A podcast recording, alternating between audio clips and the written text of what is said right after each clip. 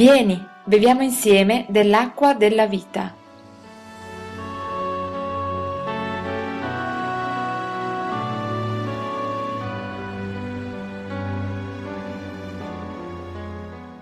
Leggiamo nel verso 1, capitolo 5 di Luca.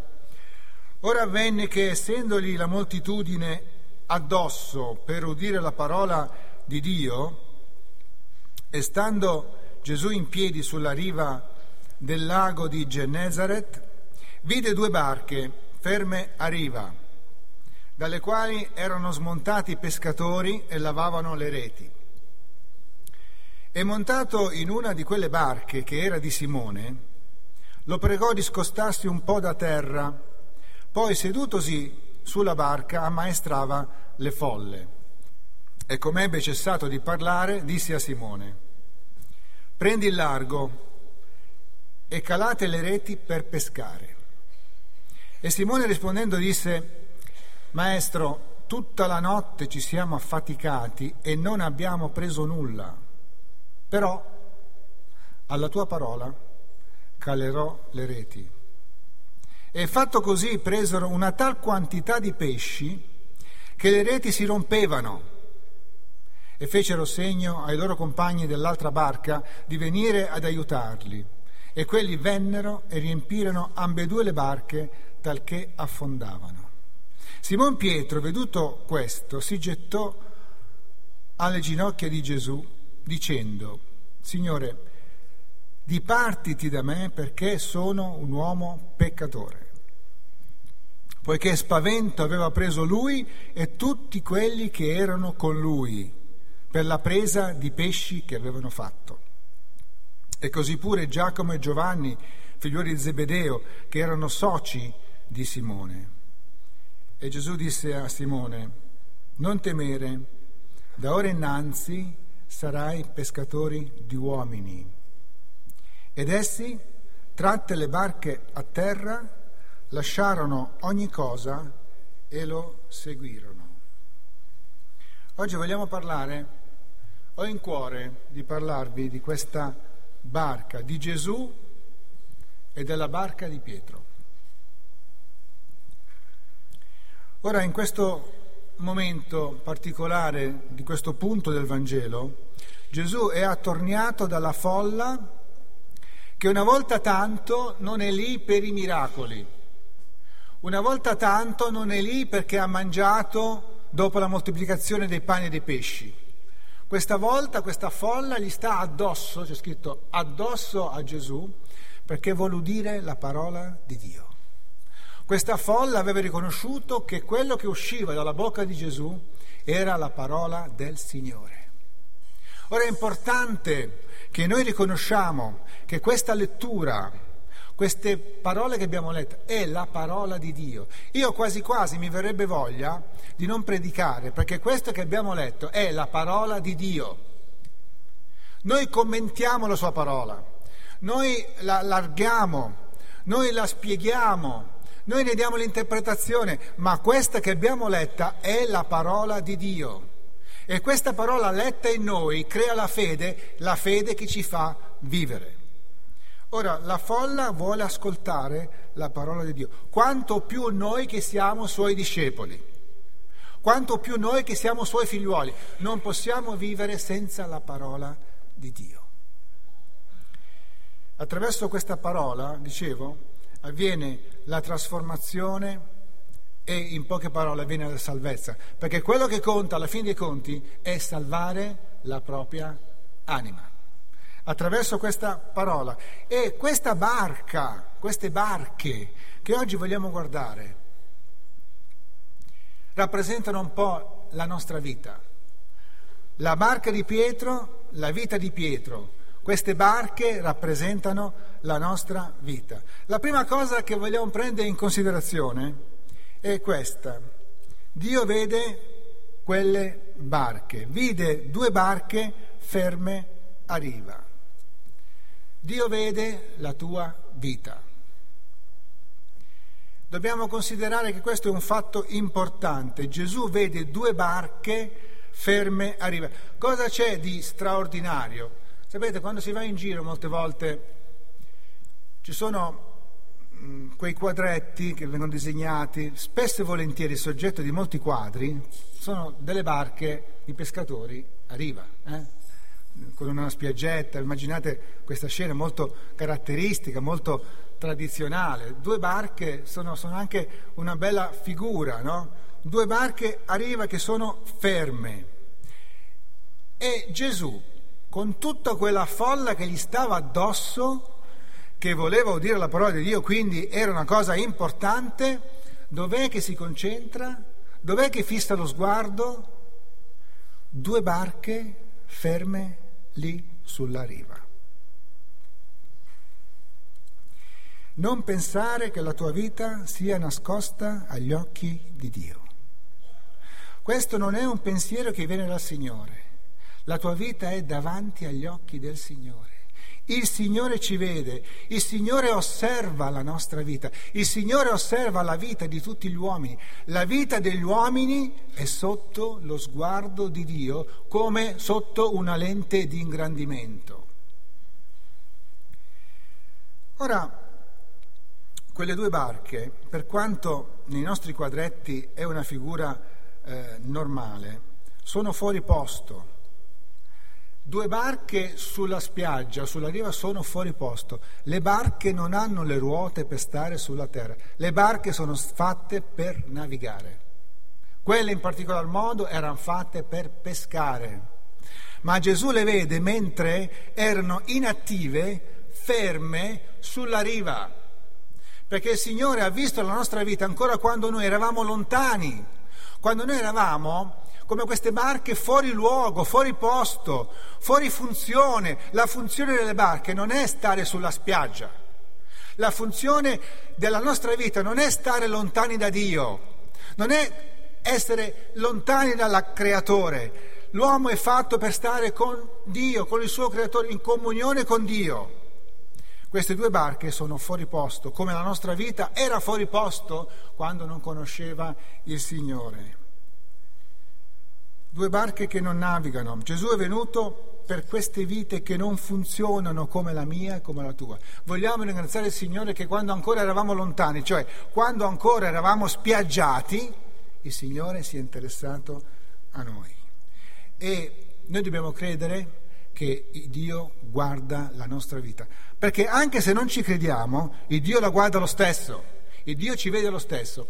Qualcuno vorrebbe evitare di pensare che Dio vede, perché se Dio vede tutto, vede anche i nostri peccati, vede anche i nostri errori, vede anche come siamo fatti. E quando Dio ci vede dentro, e quando noi sentiamo che Dio ci scruta e che Dio guarda dentro il nostro cuore, vede quello che siamo, allora qualcuno vuole pensare che Dio non vede tutto.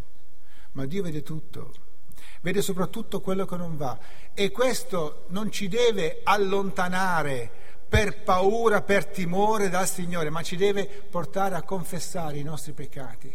Signore, io sono quello che sono. Pietro, diceva prima fratello, quando ha capito chi era, finalmente ha ricevuto la liberazione, perché Dio vede tutto le cose più nascosti. Ancora i pensieri, ancora prima che noi li formuliamo, il Dio li conosce. Mentre il maligno li conosce nel momento in cui li formuliamo, il Signore conosce i nostri pensieri ancora prima che noi li formuliamo. Perché c'è scritto che il Signore ci ha conosciuti ancora quando eravamo nel ventre di nostra madre. Perché Dio vede tutto, vede anche il peccato. Beato l'uomo che confessa il suo peccato, perché costui sarà perdonato. C'è scritto nella parola di Dio, in seconda cronache, poiché l'Eterno scorre con lo sguardo tutta la terra per spiegare la sua forza a favore di quelli che hanno il cuore integro verso Lui. Il Signore scorre lo sguardo su tutta la terra e ci vede.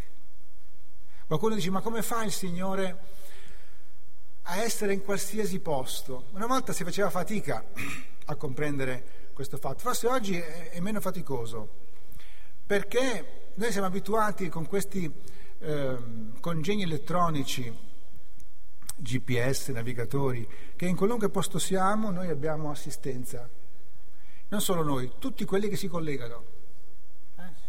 Allora, se le cose naturali possono essere così in qualche maniera onnipresenti. Immaginatevi il Signore che è creatore di queste cose. Lui è onnisciente, lui è onnipresente, lui vede tutto. Anche Giobbe, nella sua sofferenza, in alcuni momenti diceva ma Dio mi ha dimenticato, ma il Dio non mi sta più guardando perché quello che mi sta succedendo mi dimostra che Dio si è girato dall'altra parte. Ma ad un certo punto c'è scritto in Giobbe 28, perché il suo sguardo giunge fino all'estremità della terra, perché egli vede tutto quel che è sotto i cieli. Egli vede tutto. Quindi Gesù ha visto quelle due barche, Gesù vede la nostra vita. Non diciamo ma Dio non mi guarda più. Noi dobbiamo credere che Dio ci guarda, perché da questo acquistiamo fiducia, perché Lui vuole operare. Si tratta di credere a questa parola e dire sì Signore, io credo che tu hai lo sguardo verso di me. Questo è il primo fatto che riguarda la barca di Pietro. L'altro fatto importante è questo. Gesù usa dei sistemi a volte che ci lascia un po' imbarazzati. Ha visto queste barche, c'è scritto, e montati in una di quelle barche che era di Simone, quella barca ferma, lo pregò di scostarsi un po' da terra, poi sedutosi sulla barca ammaestrava le folle. Ora, Gesù non costringe Pietro a fare una cosa che non voleva fare, lo pregò. Quella barca che era ferma, Gesù sale sopra, Pietro, immaginatevi Pietro che già era un tipo un po' particolare, era un tipo un po' che riscattava in cinque minuti facilmente. Lui stava pulendo la barca, aveva finito di lavorare, non avevano preso nulla, quindi era già abbastanza, sapete, un pescatore che non prende nulla è come un operaio che non ha lavorato la giornata. Sta mettendo a posto la barca, entra Gesù sulla barca e gli dice vai, vai più in là, prendi l'arco. Il Signore, la sua presenza ci trasforma. Qui non c'è scritto, ma già Pietro incomincia ad assecondare la presenza del Signore. Avrà fatto, va bene, spostiamoci là. E c'è come un cambio d'uso di questa barca. Ora, questa barca non è una barca da 12 metri con la vela che siamo abituati a vedere noi nei porti. Questa barca puzzava di pesce. In questa barca ci mettevano il pesce. Era sporca. Non aveva lo, il profumo della lavanda. Era un attrezzo di lavoro. Gesù è entrato in una barca puzzolente dove c'era ancora un pescatore che non si era ancora lavato e probabilmente anche lui era puzzolente. Scostati e vai più in là. Gesù non si schifa di avere a che fare con noi. Gesù non ha problemi ad avere a che fare con i nostri fallimenti perché non avevano preso nulla. Quella barca che è stata costruita per navigare, per pescare, sta diventando un pulpito dal quale Gesù ammaestra le folle. C'è un cambio d'uso, come diciamo noi, no? Da barca a pulpito. Ora voglia il Signore che questi pulpiti, che la parola di Dio diventano nelle barche dove accogliere altri che hanno bisogno del Signore. E Gesù predica la folla e predica, per predicare ha bisogno di una barca. Consideriamo un attimo questo. La parola che doveva giungere alle folle aveva bisogno di un pulpito e la vita di Pietro sta diventando il pulpito della parola di Dio. Ora, mentre Gesù ammaestrava le folle, le folle erano sulla riva, io non ho mai capito bene perché eh, Gesù usava fare spesso questo, questo lavoro, di mettersi su una barca, spostarsi forse perché la voce giungeva meglio, forse perché aveva più spazio, non lo so, però Gesù lo faceva spesso. Ma l'unica persona che non era con la folla era Pietro. E Pietro era probabilmente lì nella barca. E mentre Gesù ammaestrava le folle, lui ascoltava la parola del Signore. E non ci stupiamo se poi Pietro incomincia ad avere una relazione con Gesù, perché la relazione con Dio incomincia dall'ascoltare la parola del Signore. E Gesù, e Gesù incomincia a predicare alla folla e Pietro ascolta. Gesù ha bisogno della barca di Pietro per predicare. Gesù ha bisogno della nostra vita per portare l'Evangelo a tutte le creature. Andate per tutto il mondo e predicate l'Evangelo. Questo è il bisogno di Dio di avere una barca. Dio ha bisogno dell'uomo per portare la sua parola di salvezza nel mondo. E la prima barca che ha usato Dio per, questo, per svolgere questo compito è la vita di Cristo Gesù, il Signore uomo. Gesù uomo è la barca da cui Dio ha predicato l'Evangelo ad ogni creatura. Dio ha bisogno della nostra vita Può sembrare una cosa strana, noi non siamo nulla, noi siamo poca cosa, noi siamo un fallimento, noi abbiamo un cattivo odore, ma Gesù ha bisogno di questa barca, ha bisogno di questa vita per portare la sua parola. Non ci vergogniamo dell'Evangelo, non bisogna essere specialisti e neanche laureati per portare la parola del Signore, perché Gesù ha usato una barca puzzolente pur di predicare la sua parola. Ma vedete, non ci sono solo queste eh, questioni, questi problemi da risolvere. Gesù era intento nella sua missione, ma Gesù ha guardato anche al fatto naturale, materiale del bisogno di Pietro. Non avevano preso nulla. Cercate prima il regno di Dio e la sua giustizia, io aggiungo e la sua parola, e tutte le altre cose saranno sopraggiunto, diceva Gesù. E qui lo dimostra. Allora dice ad un certo punto, prendi il largo e calate le reti per pescare. E Pietro dice, ma guarda che noi non abbiamo preso nulla, però alla tua parola, oramai la parola del Signore Gesù gli era qualcosa di confidenziale, aveva ascoltato gli ammaestramenti, quella parola aveva cambiato la sua convinzione. Dice, però, siccome ti ho ascoltato, siccome che mi hai convinto, perché chi non è convinto non fa questa cosa, non torna in, eh, nel lago a, a, ributtare le reti, siccome mi hai convinto, perché la tua parola mi ha convinto, io getterò di nuovo le reti, perché la parola di Dio, dalla parola di Dio scaturisce il benessere, anche quello materiale, e fecero una grande pesca. Quindi l'attività di Pietro, di pescatore, interessa Gesù. La confessione di Pietro interessa il Signore Gesù. La parola di Gesù ha fatto presa su Pietro e quindi la parola benedice la vita di Pietro, non solo quella di Pietro, ma di tutti coloro che poi li avranno aiutati a raccogliere tutto il pesce che avevano pescato. Quindi Gesù vede questa barca, Gesù vede la nostra vita. Gesù ha bisogno di questa barca per predicare l'Evangelo. Gesù benedice questa barca, Gesù benedice questa vita. Pietro crede perché ha ascoltato la parola di Gesù quando stava in silenzio. C'è un momento in cui noi dobbiamo ascoltare la parola di Dio in silenzio, dobbiamo eh, mangiarla, dobbiamo digerirla, perché ci sarà il momento in cui poi dobbiamo agire. Ci deve essere questo momento intimo col Signore Gesù, dove ascoltiamo la sua parola, dove sue convis- i suoi pensieri diventano i nostri pensieri, così che noi possiamo poi operare. Crediamo a quello che ascoltiamo oggi. C'è un altro punto che riguarda questa barca, l'ultimo punto. Pietro abbandona la sua barca, cioè Pietro abbandona la sua vita. Quello che un tempo ha valore non è più tale davanti alla chiamata di Dio. Tutto è intorno a questa barca. Questa barca è la vita di Pietro. Ad un certo punto, quando Pietro incontra il Signore, che cosa fa? Abbandona la sua barca sulla riva questa storia incomincia con una barca ferma e finisce con una barca abbandonata consapevolmente. Ora questa è una scelta personale che ci riguarda. Noi siamo contenti che Dio guarda la nostra vita, siamo contenti che Dio ci benedice, siamo contenti che Dio ci usa, ma a un certo punto c'è una scelta personale alla quale tutti siamo chiamati ed è questa. Cosa me ne faccio di questa vita. Cosa ne faccio di questa barca? Pietro non dice, Signore, adesso cosa farò?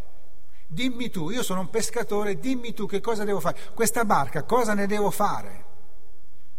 Non chiede nulla Gesù. Prende e lascia la barca sulla riva. Pietro non si mette a pregare per sapere se era giusto o no abbandonare quella barca, se era giusto o no seguire. Lui ha preso, ha lasciato la barca e l'ha seguita. È un gesto di fede. La nostra vita è basata sulla fiducia. Se noi crediamo, agiamo. Non cerchiamo di sapere dal Signore quello che dobbiamo fare perché la fede ci dirà cosa dobbiamo fare.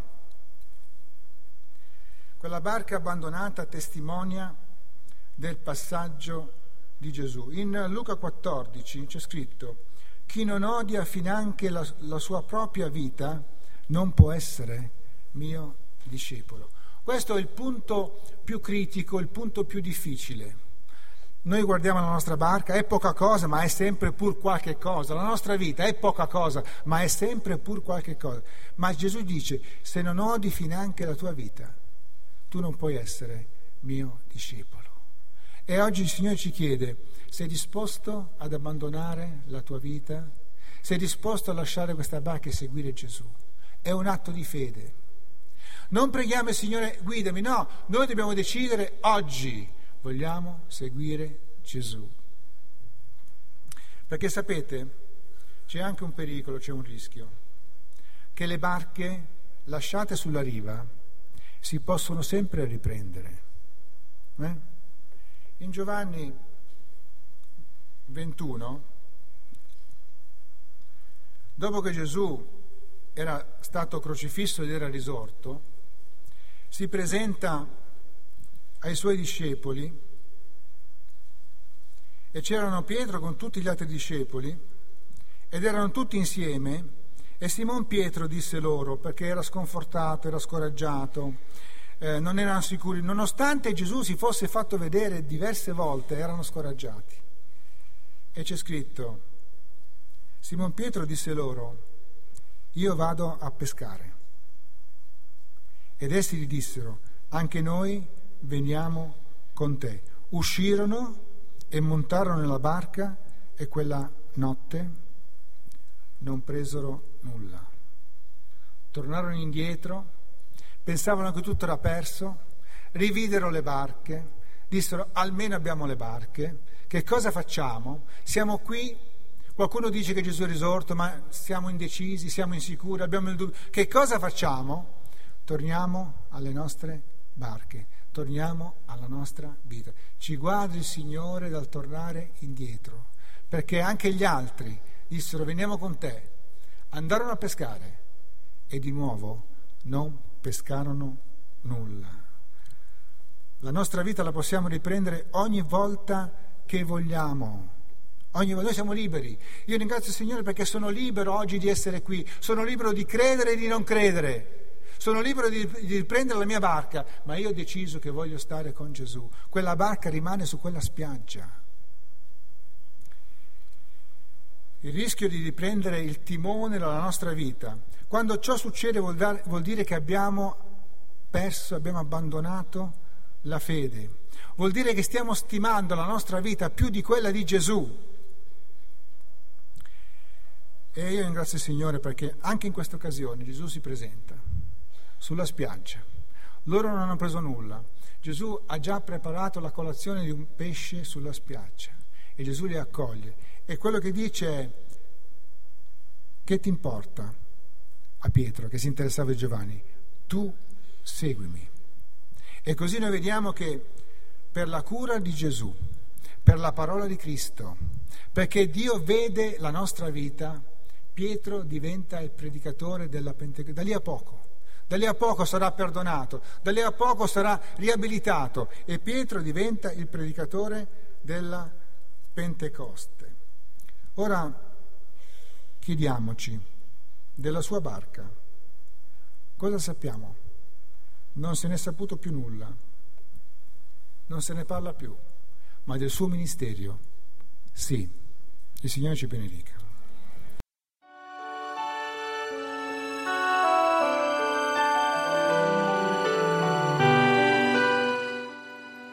Ti invitiamo a partecipare agli incontri di culto della nostra comunità. Puoi trovare gli orari nella pagina appuntamenti del nostro sito. Dio ti benedica.